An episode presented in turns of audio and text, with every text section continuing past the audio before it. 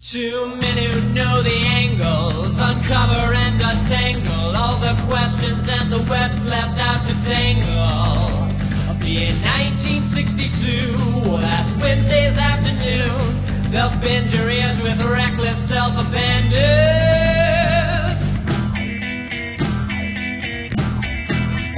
Oh, the amazing spider talk, of the amazing spider talk.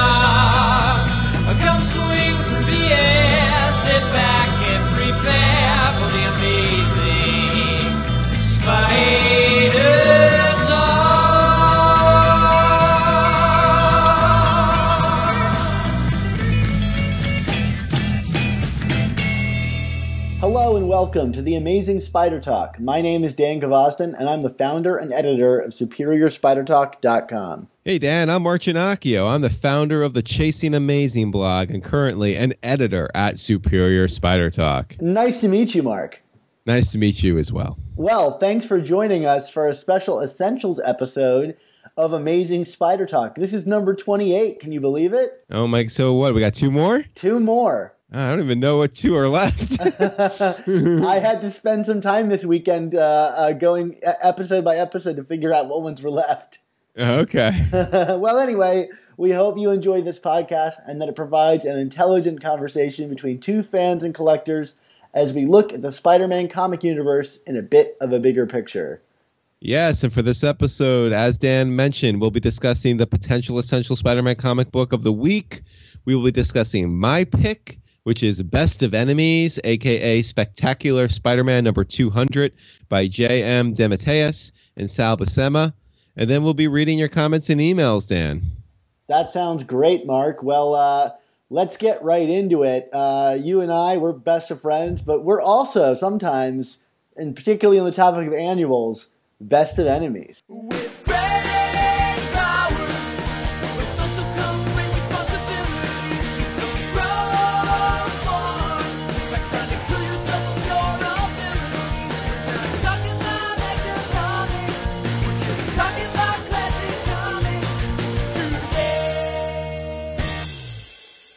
Dan, that that was a, a great transition. That's so wonderful. Thank that's As hear always, as say. always. Actually, no, it was terrible. I hate you. Let's fight to the death now. Oh, all right. Let's do it. Ah, forget it. Why don't we just talk about this comic book? All right, that sounds like a fair, uh, like middle ground.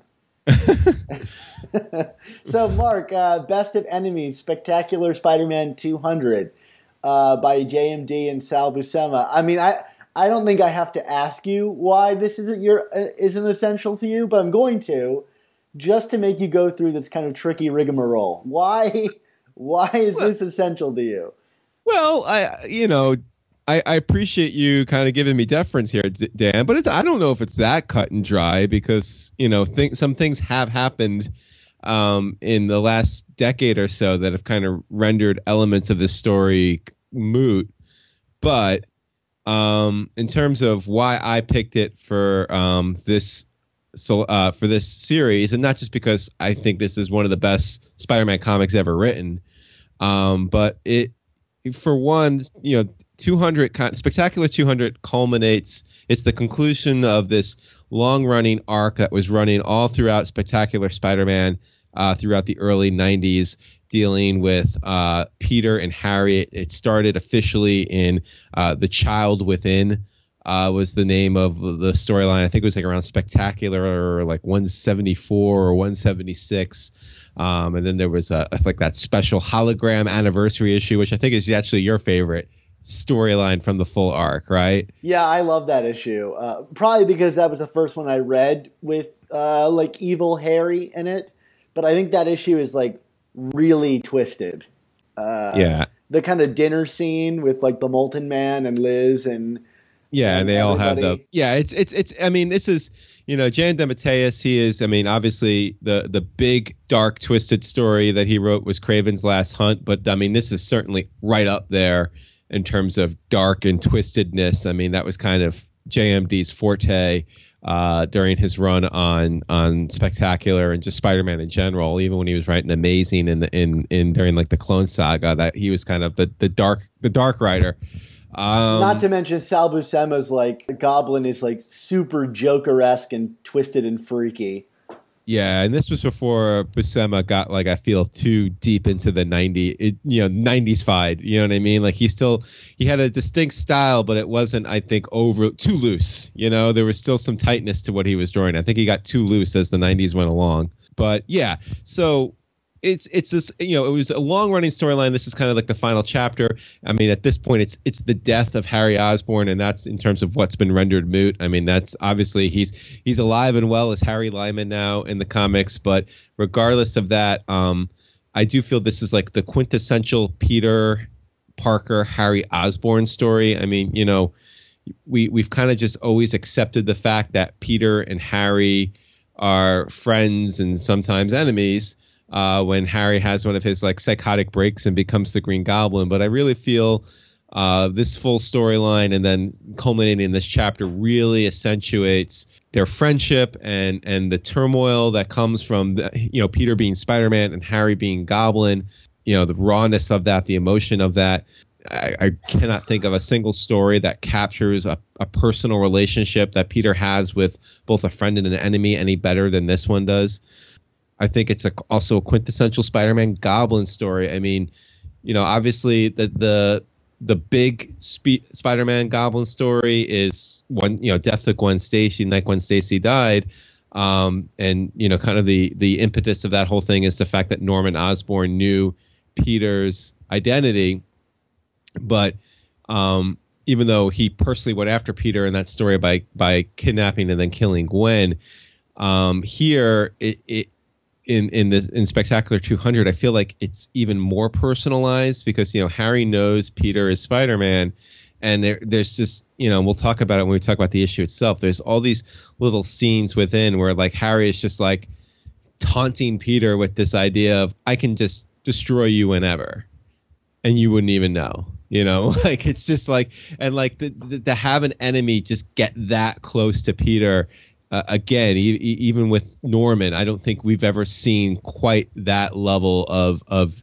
imminent danger around every corner in a, in a Spider-Man comic. Uh, it, it, really makes this just a tension that that you just don't see elsewhere. And then, you know, I, have I've raised this point on Chasing Amazing and on Superior Spider Talk before, Dan. You know um, we talk about different themes from Spider-Man comics, and of course, the big one is always power and responsibility. And I think that there are fans that, um, if you don't say that power and responsibility is the end-all, be-all of themes, that there's something wrong with you, and you know you need to, you know, get your head checked. But uh, I do think there are other themes to be gl- glommed off from from Spider-Man, and one of them is this idea of um, Peter's basic inability to have functional relationships with with with family and friends and loved ones because of the fact that he's Spider-Man, and this this story really punctuates that. Um, he, he, you know, his best friend is his his arch nemesis in this storyline. Um, so again, can't really find a better example of that to me in in the Spider-Man comics. So beyond this the fact that I love this storyline, I, I, I do think this captures a lot of critical, essential parts of who Peter is, who Spider Man is, um, and you know, even putting aside what has kind of been undone by uh, it in recent years. Um, so that's kind of my long form rigam- rigmarole. I don't know what you think about this, Dan. Besides the fact I know you like it, but I don't know. Do do, do you share in that essentialness idea? Yeah, you know, I, it, before before we reread this for this week, you know, I always thought, you know, fondly on this comic, and I had read it a number of times, but it had been a few years for me, and rereading this, I guess, especially in the light of this new Goblin story we're going through right now, which I, am liking so far. Um, I mean, man, this thing really uh, hit me hard, harder than I think it has when I've read it previously, and I don't know if my life has changed in some way that made it more uh, effective for me th- this time. But um, I was really struck by, and and you kind of mentioned this, the the idea uh, like Peter can't really have um, a functional relationship with his friends and family because of his uh, costume. But this book does something that I think very few Spider-Man books do with its villains, which is kind of treat them with uh, a compassionate lens. Um, I Mm. mean, certainly Harry is like messed up, um, but DeMatteis really like uh, um, finds a way to oscillate him between this kind of fear and compassion, and and the understanding that he's actually mentally ill instead of kind of this cartoonish mental illness that so many villains are often cast with. Like he seems legitimately sick. Yeah, and and it's very real and raw the sickness in this to me. Yeah, there's a scene where he, you know, kidnaps MJ and takes her to what is either the Brooklyn or George Washington Bridge. it looks like Brooklyn. It does look like Brooklyn. Um, and I think they call it the Brooklyn Bridge in, in this comic.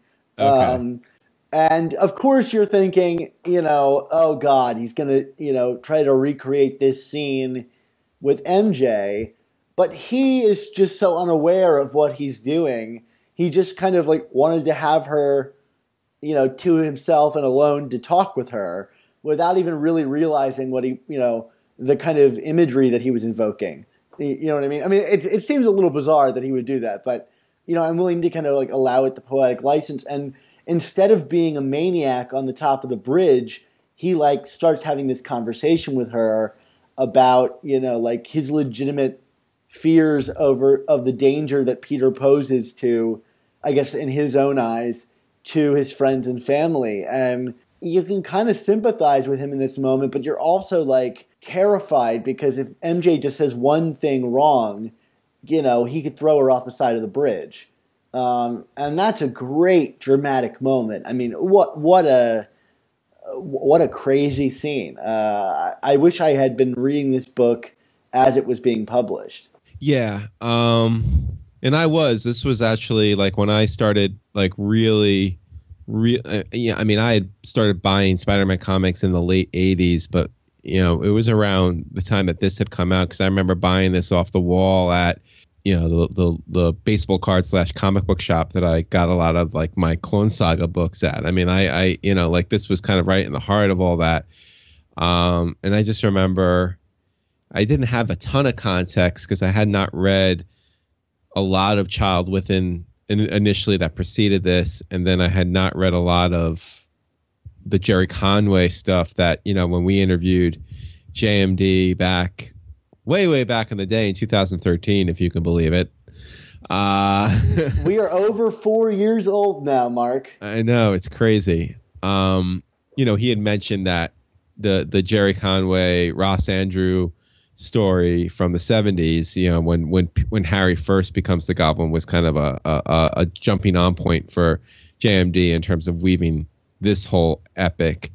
Um, but still, like just just the the you know, there's there's there's two two elements of this. I mean, you know, you just alluded to it, and I said it in the intro. The idea of the the just that danger that's on every single page of this comic, because you know, again, not only is Harry sick, and you don't know when he might snap, but um, he just he can get at Peter so many different ways. Like there's there there is no way out for Peter, and like there are all these scenes and sequences in this book where, like, you know, it's not even that Peter is scared or or or terrified or anything like that. He's just like so angry and frustrated. It's like it's just palatable because he knows he's got no way out. It's either he gives in to his anger and and you know beats the living crap out of his best friend or he keeps playing this game and finding himself painted into a corner and it, he, he cannot win. There's no way to win. Like it's one of the few times where and you know i don't know if you do this dan when like there'll be times i'll be watching a movie uh, or a tv show where like the the tension is just so fraught between two characters where you just even without you know with no spoilers or anything you just say to yourself the only way that this story can end is if one of these characters dies. Yeah. like there's no way there's just no way out You know what I mean? Like this cannot sustain, and that's what what JMD and Buscema managed to do in this comic. And and I just can't think. Of, I mean, probably the only time it comes close is Amazing Spider-Man 122 after when it's Peter and Norman, when you just know that like, and it's not even that like like like with with this you can almost question would they do something to Peter because would he go against his friend? Where at least with ASM 122, you knew Norman was gone. You know, like one way or another, Norman wasn't making it out of that storyline after killing Gwen. Yeah. Um, but this, you just didn't know. But you just, kn- but at the same token, you knew something had to give. Well, that's the thing about this. You say like you know like they both are at like an impasse, right? There's no way forward. And going not to go back to the bridge scene, but like the whole time I, I was reading that, I was thinking if Spider-Man showed up here, she would be dead. Like it, he, just his inclusion in a scene would spell doom for someone. You know what I mean? Like these two people are so larger than life. Like when they when they don their costumes, they become they're not people anymore. Like they are like outside superhero, supervillain, whatever. They're like these like titans of emotion and and anger and pent up energy. You know, uh, it like Peter even like snaps at people in this. Like he's really tense. You can tell because like everything is just so bad for him, and he knows that like this isn't sustainable. But they're both like Harry and Peter are both at like kind of their worst places. You know, like they're both you know at wits end, just reacting raw to everything. And when that happens with people with their power, uh, like against each other, like there's going to be people caught in the wake of that, and that's what makes it really scary. And I think, you know, and I know you won't disagree with me on this, that one of the things that really adds to the emotional fraughtness of the book is is Buscema's art. Um, because like, I mean, he does, you know, we get like kind of like these nine panel type pages where you see like I, I notice it more so with Harry, where, you know, Harry without his mask on has this like stoic, almost vacant look on his face, and then he just puts on that awful goblin mask, which you say looks like you know the Joker at his like you know Neal Adams peak in the se- you know like that late 70s psychotic Joker. Yeah, from- yeah, from- no, from, that's you know, dead on.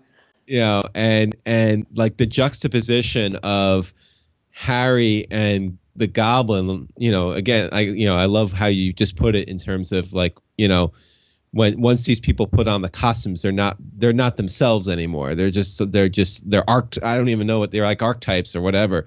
But yeah like going from harry to the goblin just the artistic transition of of the two faces it's stunning. Like it's just and it's just so unsettling like so unsettling And like this is a hard comic to read Yeah, absolutely, absolutely. Um, and and I think I think it's rooted in the kind of real emotion of this story and, and the way that Harry Osborn character has been developed over the years. Like it's that kind of classic male villain role where like the person who has been persecuted their entire lives is now taking it out on everyone around them now that they have power. Um, but like he oscillates between like abused son and like uh, revenge crazed maniac every other panel, you know, um, and he really has to be you know in a power position. Anybody that questions his power, like Liz for a second, like you know que- questions him. And he immediately becomes like this like male revenge character, you know. Uh, uh, I think it's kind of an archetype, but it, it's done really well here. Um, uh, like this, this kind of like releasing rage on anyone who threatens him. You know, keeping his wife in fear, and she has to stay with him for the child. You know, uh, I don't know. It, it's it's there's so much to unpack with with that character. yeah i don't even think you get this level of mania with norman at any point i mean maybe since um but i, I guess like preceding this issue i mean you know because i just don't think comics at that point would allow it you know like it just you, you just you just didn't get that level of characterization Yeah, and Norman Uh, was more of a like a, a steady on off switch. Like he only went off because he lost his memory, and then he would come back and be a you know a loon. But I don't think yeah he was never he never seemed as angry either. Like he was just kind of a guy who was just toying around with things in, in a in a quest for power and a way to kind of emotionally manipulate people. But I don't think he was ever so angry. Yeah. And just quietly angry. you know, Yeah, like right. like like I said, those panels of just Harry looking like a like almost like a zombie.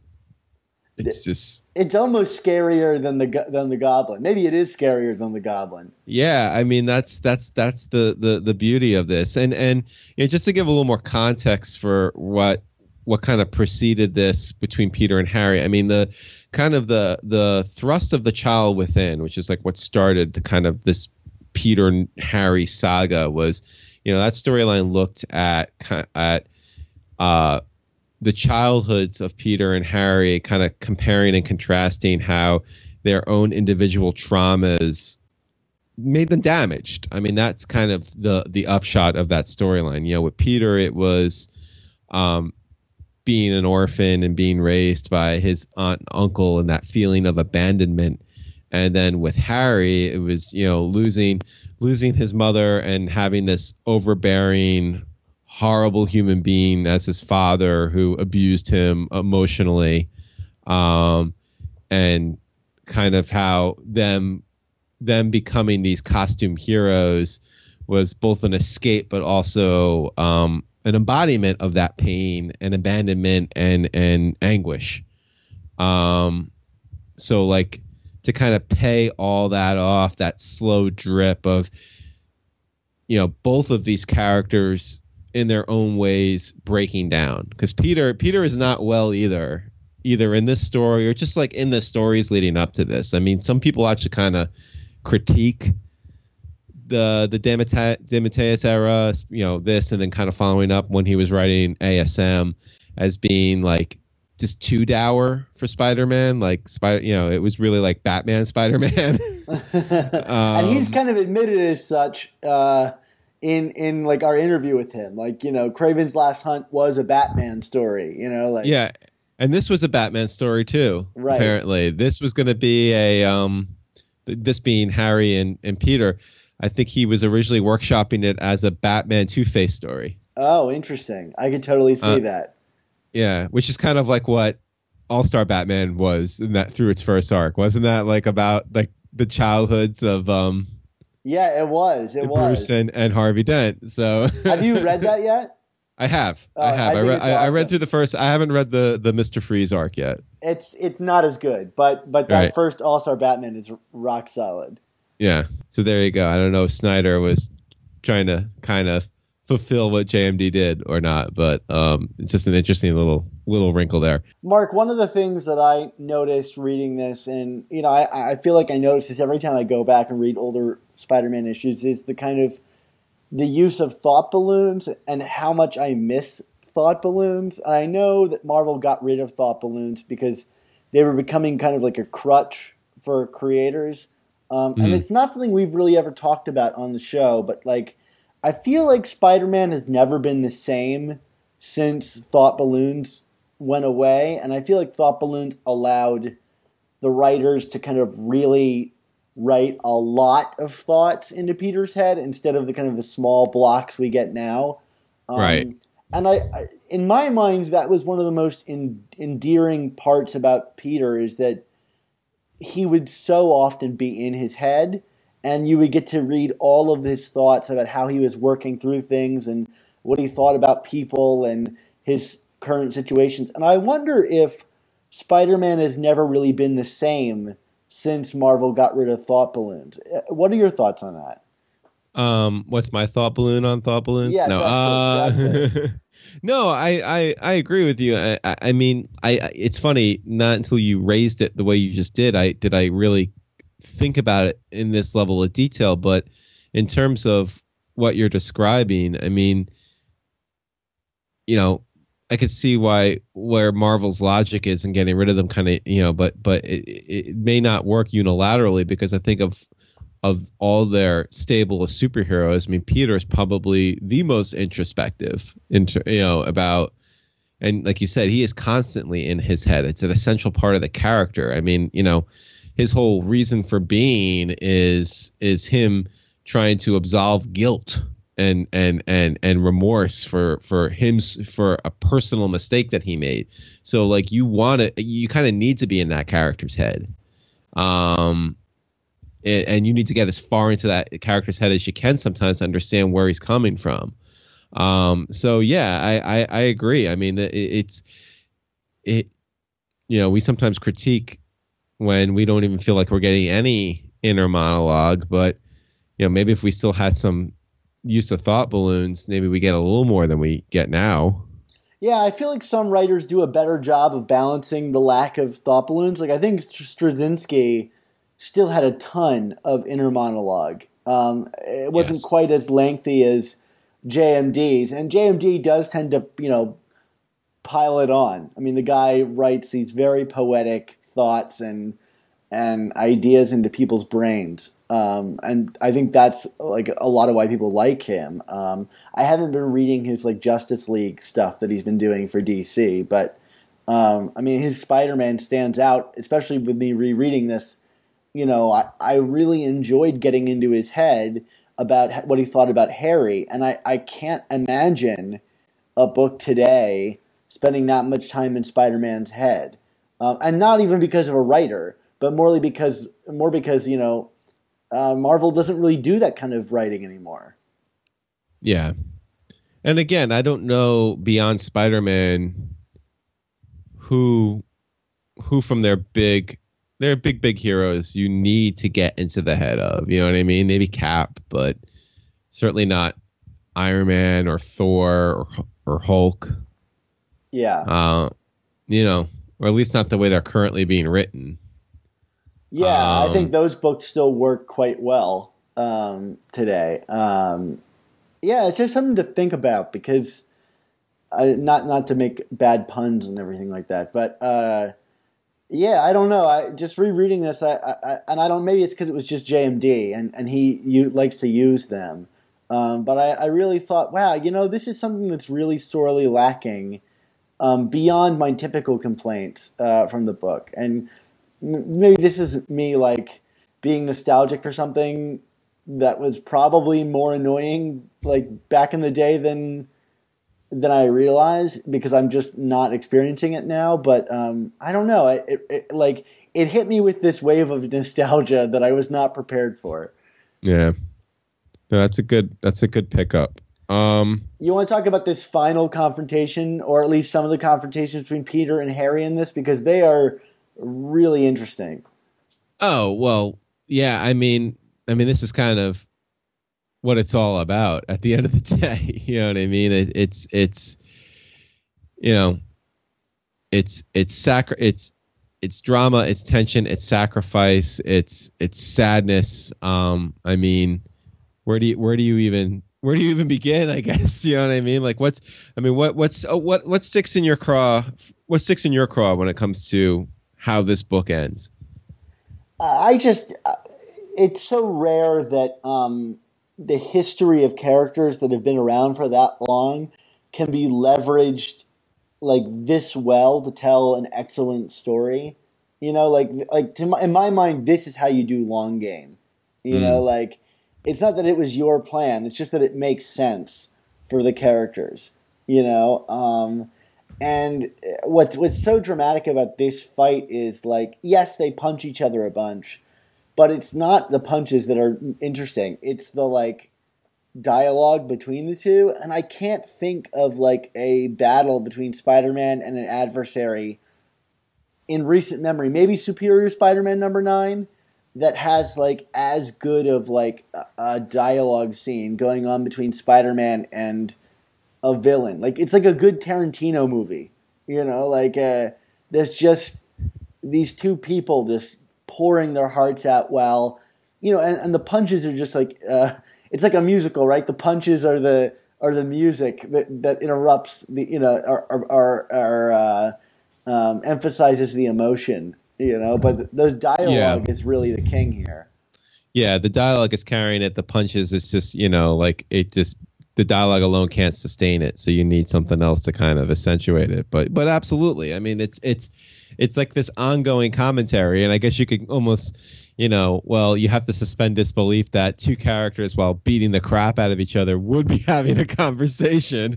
Uh, but, but that's, I mean, it's comics and it works here. You know, like, like you, you, you, want to see this history, and it, and it's, you know, it's about more than just Peter and Harry. It's it's I mean, there's so many different relationships and dynamics um, at stake here during this confrontation. It's it's Peter and Harry, but it's also Harry and Norman and Peter and Norman and Harry and MJ and Peter and Liz and Peter and MJ and and you know, be, like you said, because they lean on so much history and and really do.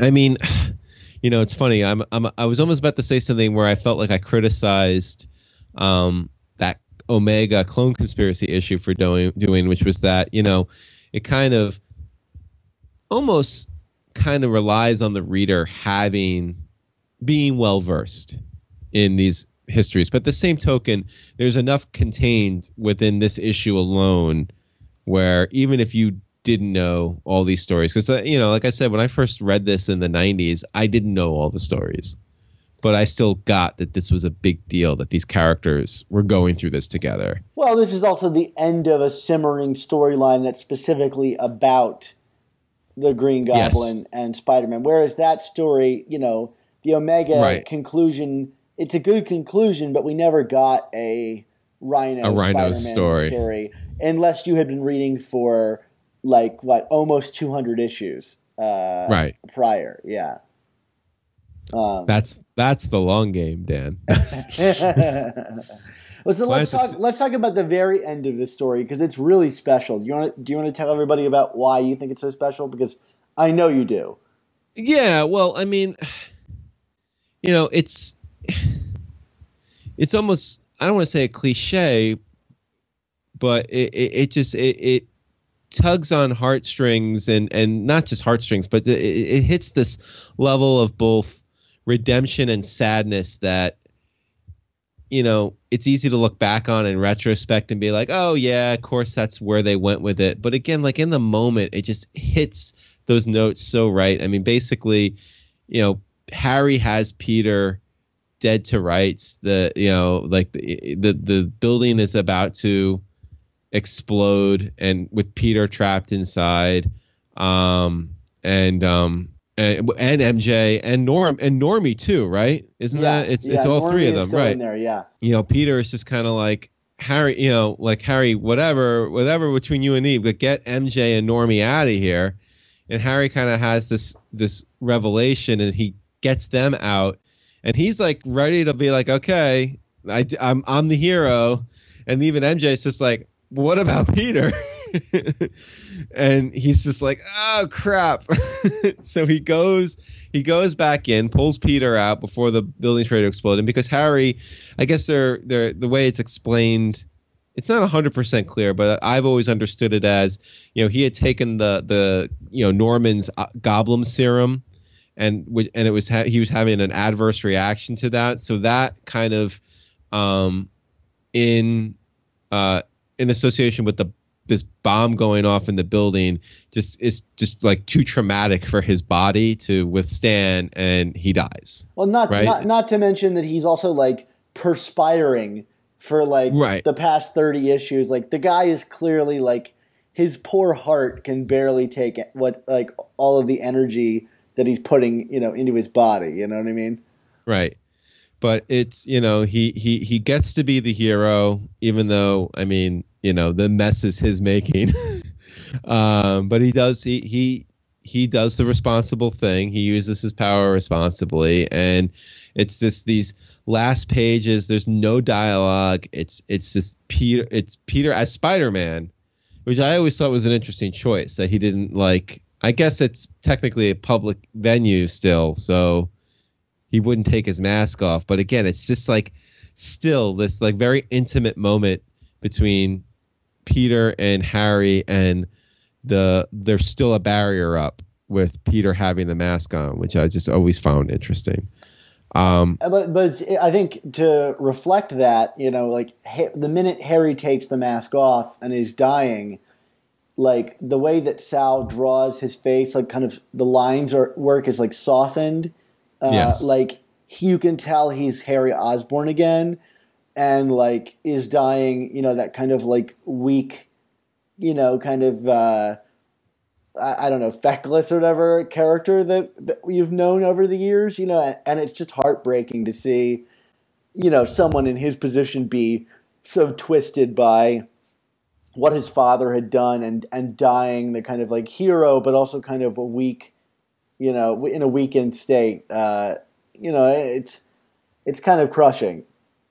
Yeah, I mean, clearly, and it kind of also punctuates the fact that as as twisted and sick as Harry was, he was never truly evil because, like, you know, whereas like Norman and then later the Hobgoblin, they took the serum and you know became these you know very you know physically enhanced villains it kills Harry basically. You know, like he can't he can't handle it because that's he was not meant to handle it. You know, does that make sense to you? Yeah, absolutely. That makes a lot of sense. It's just he he you know he he he can't do it. He can't be that person. He can't be Norman. Um, Which is like, in essence, the problem between him and Norman from the very beginning. So it's just so sad. But and of course you got like Normie crying and developing what will later be this very sadistic hatred for Spider-Man. which which can like never really pay off in the pages of Amazing Spider-Man because he's such a young character. Give it time, man. He might be the Goblin eventually. I mean, like it's like it's up to every other like offshoot to like fulfill that story, right, Uh, right, Because they Yeah, def- so don't want to age Peter up by aging Normie. right. But yeah, DeFalco. I mean, DeFalco did it in Spider Girl for the most part, although he kind of eventually backtracked on that too.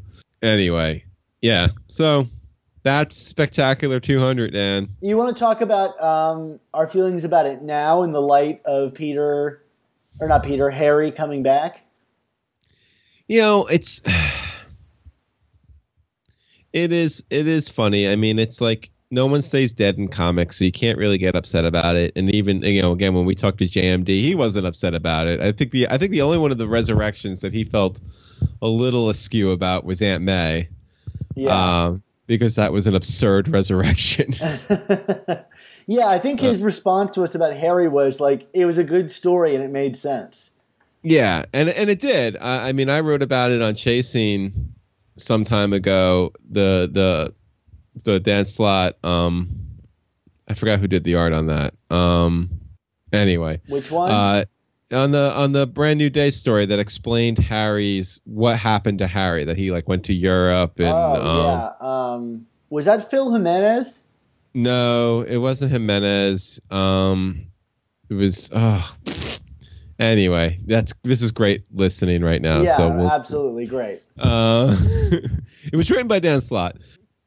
I thought it was a well done story, um, and it was a well ex- explained rationale, especially in light of the, how they brought Norman back. It was kind of you know had parallels to that. You know, does it cheapen this? Yeah, but we can still look back and talk about this story and I, I and talk about it in these glowing terms. It's this is no matter what, they cannot take away just how JMD and Sal Buscema captured these two characters in this moment, and and to me that that me, it, that rises above any retroactive continuity finagling. Yeah, I, I agree with you. I although I do think like it is funny how accepting all of these characters are of you know Harry and like nobody seems to shoot him a kind of like like you know uh, like like like an eye like a, they're not they're not skeptical of him and if this was the guy that I was working with and I knew of this in his past I don't know that I'd ever be able to get over over this Right. but, uh, but I mean, whatever. It's comics, you know. And, and I agree with you. I think he's been a great addition, and I like what they did with him in Brand New Day, where they had him like kind of directly, you know, proving his his worth, like uh, standing up to Goblin Nation people like Vin Gonzales, who uh, I always think about the moment after the party where Vin, you know, shows him his tattoo of the Goblin, and, and Harry just decks him in the face. Yeah. Yeah, so uh, good times. Very good times. Well, that's Harry Lyman now. Which, for how much he says his name is Harry Lyman, methinks he protests too much. Yeah, that's Uh, true. I, I and and with the ending of ASM twenty five, I wouldn't be surprised if uh, we saw Harry had something else up his sleeve. Um, I hope that's not the case, but I wouldn't be surprised. Yeah, time will tell on that, sir.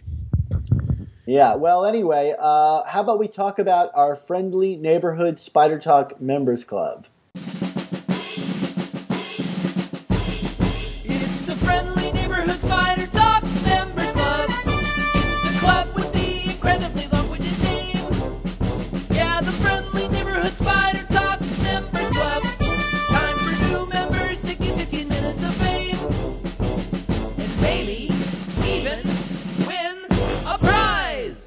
Mark, it's the friendly neighborhood Spider Talk members club. That's our Patreon fan club that keeps our show going because wonderful people like you, our listeners, decide to give us some of your hard earned money. And you get all kinds of prizes and all kinds of other awesome stuff, uh, like uh, extended uh, uh, sequences from our interviews uh, that we didn't release to the public. Um, but yeah, uh, if you want to help our show continue, please go check out our websites and click on the button that says, Mark, what does it say? It says Friendly Neighborhood Spider Talk Members Club. And uh, we have a new member this week uh, joining our club. Who's our new member, Mark? Well, it says here our new member is Brandon Murray. So, Brandon, thank you so much for uh, joining the club and, and showing your support for our show and, and keeping keeping our podcast humming along. Yeah, and uh, speaking of um, of moving forward, let's let's talk about. We got a giveaway that I'm going to be doing over the next couple weeks, and it's a it's a favorite of mine. Uh, Mark, I was going to say, I think I think the only way anyone would take this book is if you gave it away, Dan. oh, that's not true. That's not true. People love this book. Uh huh. What's what's the book, Dan? I'm going to be raffling off a copy of Spider-Man Reign. Uh, just just make sure you know you wear an umbrella so you don't get hit by any radioactive sperm, Dan. Uh, okay, all right. Uh, there will be no radioactive sperm in the box that I ship it in. Uh, Thank goodness. thank goodness. I mean, I can't for sure say that, but I feel pretty confident about it. Radioactive sperm. All right, Spider-Man Reign, one of my favorite Spider-Man books, and I would have included it on my essentials list if we hadn't already talked about it. Uh, but yes, Ugh. if you sign up for our club, you get entered into these like bi-weekly raffles, and you could win a copy of Spider-Man Reign, um, which may or may not be a good thing depending on who you are. Depending if you're on Team Dan or Team Mark. There you go. All right, next week I'll give away some annuals, maybe. There you go. I'll well, give I- away exactly the annuals you don't have, Mark. Okay. Well, then maybe I can win those annuals then, and then well, anyway, yeah, come check out our friendly neighborhood Spider Talk Members Club and get in on the action of these awesome prizes and raffles, et cetera, et cetera, et cetera. Mark, let's talk about some comments and emails. Spider, Spider-Man.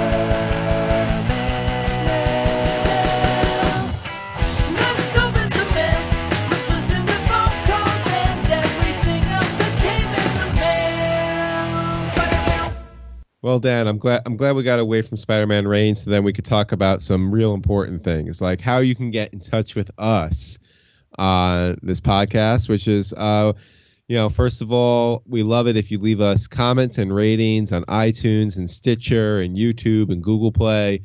Uh, that helps us grow as a community, and we'll read your stuff on the air, even the bad ones. So if you want to just tell us what you think about us, like even the bad stuff, you could do that, and we'll we'll we'll say it on the air. Like it's like that, uh, the book I always read to my son, the book with no pictures. Are you familiar with this, Dan? I am familiar with this. Okay, you know, like I yeah, that whole book makes the adults say the silly, stupid things. So anyway, Uh, but I'm, I'm losing the narrative here. Uh, you can also email us at amazingspidertalk at gmail.com. You can call us at 9 Red Goblin. You can tweet at us and hashtag it okay to print. Uh, Dan, it looks like to start, we got a couple of uh, comments on the old uh, uh, iTunes, I'm guessing, right? Yep. This one is from Green Shirt Steve. Very specific. Not a yellow shirt, not a blue shirt, green shirt. There you go. And Steve writes, five out of five. Just swing through the air, sit back and prepare. The best Spider-Man podcast out there. Way to go, Steve. Thanks for the Thanks, comment. Steve. Yeah. Uh, and, and we got we got a letter. A letter or is it an email? It's it's maybe both. Okay. Well, was it was it you know is it like our, our president who doesn't actually send emails? He just like like scans PDFs of letters and emails them. Is, is that true? yes. How interesting. All right. Yeah. Well, yes, this is an email actually from um, uh, Nathaniel Blaylock, uh, who wrote in last time uh, a comment, and we asked him a number of questions. And let's see how we did, Mark, because we guessed at his age, and then I potentially criticized his collection. Okay. All right, so uh, Nathaniel writes, just finished listening to the most recent episode of Amazing Spider Talk, and I appreciated your reading my review on the air. You were right on the age. I'll be 34 in June. Look at that, Mark. You were right. Boom. Uh, that's going to actually be a continuing uh, theme of these emails, is that Mark is right. Uh, Woo. uh, he writes, uh, but wrong on the name. It's a long A in Blaylock, but close enough. Uh, after teaching high school for nearly 11 years, I've botched many names and had mine botched in return, so no offense taken. Uh, I wanted to respond to your question regarding my collection and your ongoing feud over whether annuals count. I'm now down to 188 issues. I recently visited a local mini Comic Con that a retailer in the area hosted. However, I'm not counting annuals in that list, but admittedly going by Mark's take on what constitutes a full run. Mark, I- nice. I, don't want to continue, Mark. No, I think you need to keep reading, Dan. Keep reading every word. All right. He says, uh, I think you've expertly. Thr- I, I can't continue this, Mark. no, I you need to read this. I, I I want I want this to stick in your craw, buddy. All right. He says, I think you've expertly threaded a legal needle by noting that you're chasing the 700 issues that constitute the original run of Amazing Spider Man, and I will follow suit in my count. However, I do own a few annuals that I picked up because of significance to the story. Annual 5 or King Size Special introducing Peter's parents, and of course, Annual 21, both covers because why not? See, he does have some love for the annuals, Mark. Yeah, I I I own those ones as well. All right. And he says, and who wouldn't want a copy of annual number one? I definitely plan to add this to my collection if I can find a copy in decent shape for a decent price. I never look for nor can afford the pristine copies, but I also want one that's not falling apart. I'm in the Uh, same block. I'm in the same boat as you, Nathaniel. I, I I want an annual one, and you know that I might consider the end of my expensive comic buying after that. But um, haven't found that copy yet. There you go. And he says, uh, uh, I'm curious as to what you think will come of the Superior Octopus Rift. Like Dan, I'm cautiously optimistic about Secret Empire, but still definitely event fatigued. Do you think that this status quo shift uh, will hold for the duration of the event, or do you think we'll get this hybrid Octavius for a while? I'm guessing that um, he's referring to uh, Otto being like teamed up with Hydra. Do you think that that is kind of the future of the character? Eh, I think this will make its way through Secret Empire, and then they're gonna. I don't think the character is going away anytime soon, but I think they'll find new things for him to do after this story ends. Yeah, I totally agree with that. Um, and not to make my stance on my feelings about annuals even worse, Mark, we get another email from Clint who asked us a simple question.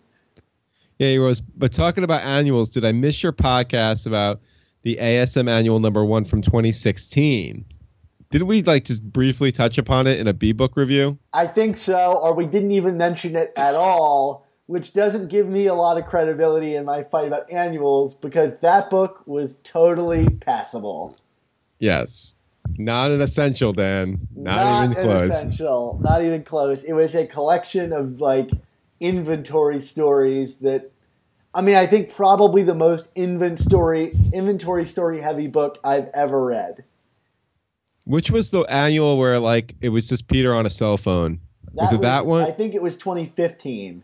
Oh God. Yeah, I liked that book uh, historically. I, I will go. I will say, um, I think this new one was just garbage. How is your copy of ASM Annual One, the Sinister Six one? It's actually a really nice looking copy. And you got that in Baltimore, I'm assuming. No, I actually got it. I think out here in LA. I saw a decent copy. It was probably like a good, very good version for about 200 bucks at a store in New York. I should have just bought it and I didn't. Yeah, I got mine. I think for like 80 bucks, and it's in better condition than I thought I would get for that price. So I jumped on it when I saw it Yeah. because that's a cool just- issue anyway. Yeah, no, it's a great issue. I actually, and this was I I spent not a ton of money. I spent maybe ten bucks on this, but this is this is like what because I did dabble with the idea of "Ah, I'll just do the annuals to shut Dan up, and but I, I bought the reprint annual of that annual. I think that's annual six or something like that. That doesn't kinda- count. and I was just like, well, I know it doesn't count as owning it, but I was like, this is, I, I just, I, I, I bought it. I spent like 10 or 15 bucks at it at a con and I opened it up and it's literally just page for page the whole thing. And I'm like, I literally like, how is this, how is this part of your collection? It's a reprint, Dan. It's a reprint with another number spacked on it. It counts, Mark. Right. It uh-huh. just does. It just Sure. does. Uh huh. Do you do, do you have the um what is it the uh the golden record version of ASM one? Does that count or whatever? It's That called? doesn't Like- count. I have had that presented to me like a dozen times of people saying, "Look, it's a 9.6 of Amazing Spider-Man number 1 for 400 bucks or whatever. Do you want to buy it?" And I'm like, "Uh, it is beautiful, but it's not the real deal." Oh, but right, but because you know Marvel cheaped out and put reprinted an entire book start to finish and made it annual six. That counts. Absolutely, Mark. And I don't have to defend myself. That away. number makes a difference. Go away. All right, I, I'm done with I'm done with this. Let's get to the goodbyes. All right, of course, you can find all of our new Amazing Spider Talk and old Superior Spider Talk podcasts. That's 153 of them. Mark, what is issue 153? Oh, um, that is. Hold on. Oh, what is 153? It's a Len. Oh, that's. Oh, I love that one. That is. I believe that is the uh, the long the football one on the football field when he's got to save the little girl. Mark, it is absolutely amazing. That is the right one. You you are two for two on this new quiz that I think I'm going to keep doing. All right. Well, the next one's gonna be 154, so I just need to advance it. yeah, Garrett. Yeah, yeah. Maybe I'll keep it a little more uh, sporadic. yeah, Try to sporadic. There you go. Yeah, there you go. All right, so Mark, y- you are the man on on these things. Um, yes, you can you can check them out on iTunes, Stitcher, Google Play, and on YouTube by searching for Amazing Spider Talk. And if you do, please be sure to leave us a rating and comment and let us know how we're doing, and we'll read it on the air. We're at 97 ratings or comments. Can we make it to 100? Um, and also, if you have any opinions on the comics we talked about today or any questions, please be sure to email them to us at amazingspidertalk at gmail.com or call us at 9redgoblin or you can tweet at us with OK to print and we'll read all these things on the air. Man, there are so many ways to get in touch with us, Mark. I bet if you put smoke signals up, we would read that too. we, we we would do it all. Um, but in addition to that, also be sure to check out our Facebook pages and to subscribe to our brother podcast, The Ultimate Spin, to keep up with the adventures of Spider Gwen and Miles Morales. Which uh, thankfully that crossover is over. Did I say thankfully? That sounds mean. Yeah, I'm right there with you on that crossover. but, uh, I mean, it wasn't the worst thing. No, it wasn't the worst thing. It's it was better than some some ma- major stories we got in Amazing over the last few years, but not a great story on its own. Not much better. No. Uh, but Dan, speaking of actual great stories, we're going to be doing another essential next week because we it's still a couple of weeks until the next ASM comes out, and it's going to be your pick. What are we doing? What should our readers get jazzed up about? You know, it's it, it's so funny. I can't believe that we've never talked about this book on our podcast, especially given our our the podcast history. Um, we're going to be talking about Superior Spider-Man number one. Uh, we've talked about 698. We've talked about 700, but we've never talked about Superior Spider-Man number one on this show um, in any kind of depth. So that's what we're going to be talking about for my next Essentials pick. That excites me, Dan. I'm super pumped about it. Mark, in the meanwhile, where can we find you on the internet? Uh, well, you can find me on superiorspidertalk.com and on chasingamazingblog.com. I had another post up, Dan. Did you know that? I bet you didn't. I actually did not. I'm going to read it Uh, right now. All right. It's about ASM 64, which I was talking about me coming full circle, getting the second part of a arc from the very first Silver Age issue I ever bought, which was ASM 63 with the vulture on the cover. It, uh, this is the one with the vulture and that like grayed out background, Yes.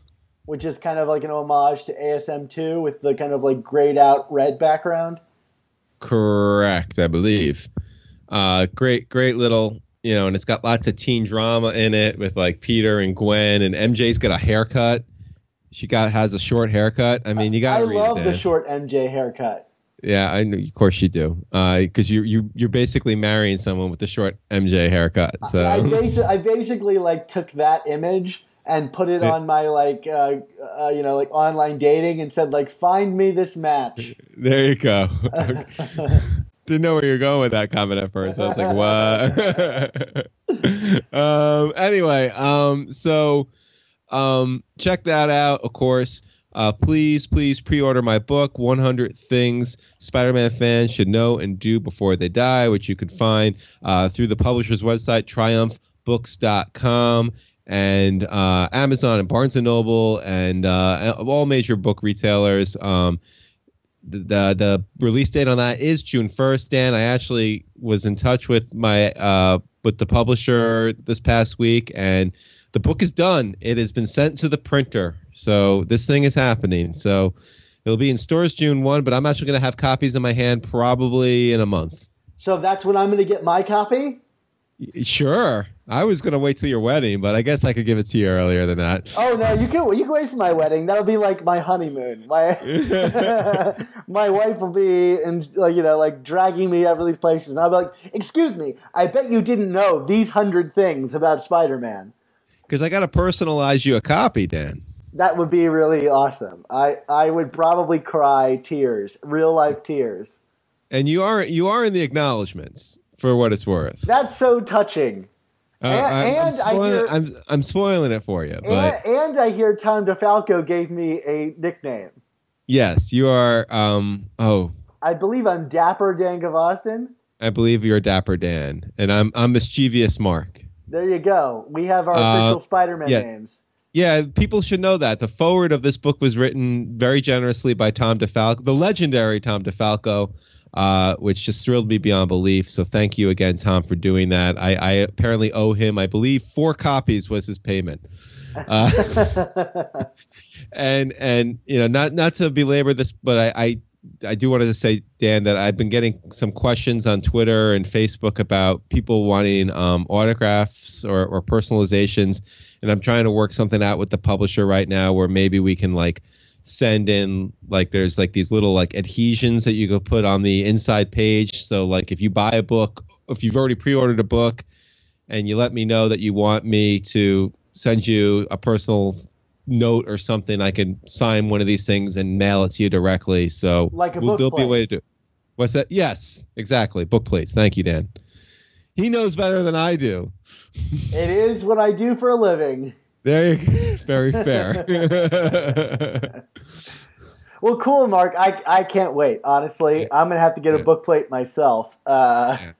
No. I, I mean the, the the early support from from people must be pretty good because the the the early pre-orders uh, and you know sound pretty good according to the publisher. They're they're very happy with how things are going so far. So That's so great. Maybe we can do a like 200 things book.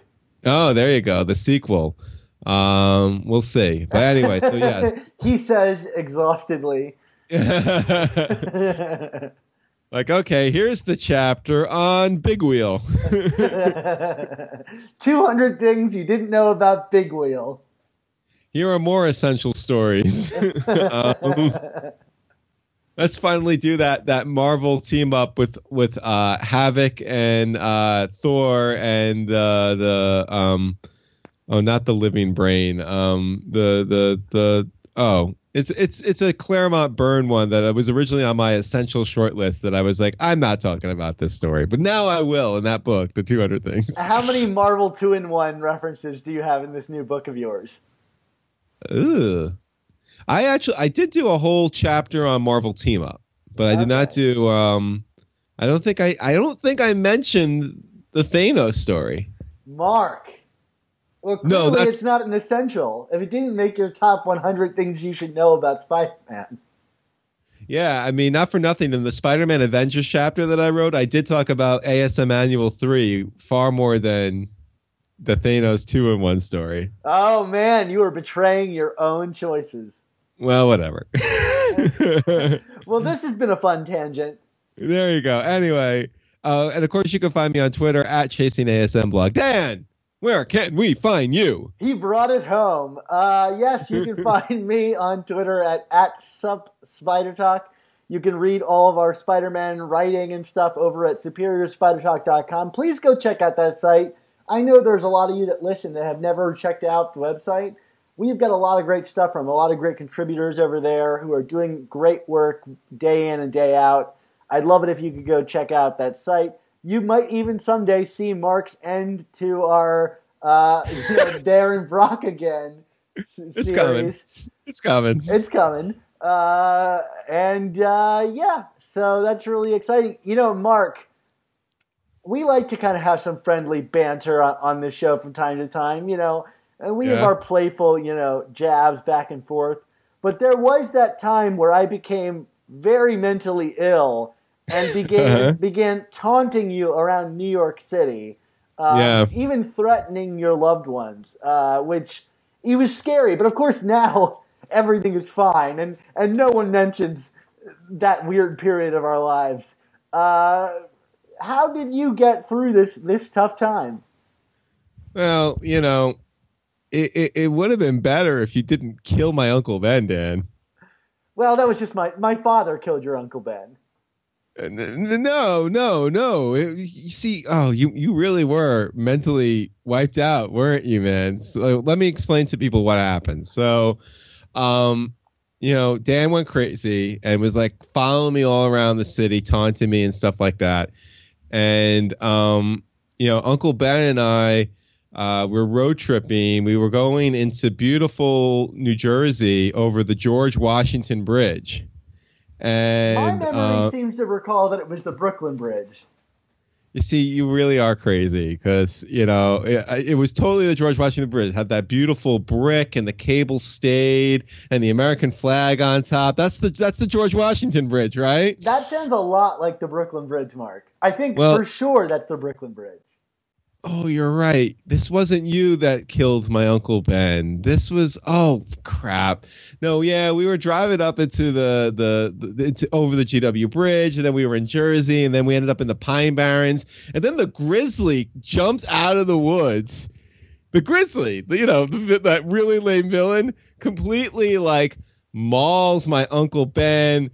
Like I'm like running away. I I you know apparently like Uncle Ben tried surviving in the woods after getting mauled by a bear. He had maggots eat the the the flesh off his back that was decaying and stuff like that. Um, I, you know, they were gonna make like a three hour movie about it. I think. um, um, something about the Revenant. I don't know, but the problem was, you know, this isn't a movie, and even if that movie was based on a real person, Uncle Ben was not made like that, and You know, if I wasn't too busy worried about you pumpkin bombing me, Dan, I might have gone back and saved my Uncle Ben after that mauling. So, in effect, you were responsible for killing my Uncle Ben. It's like six degrees of separation. I can't With possibly. great podcasts must also come amazing spider talk.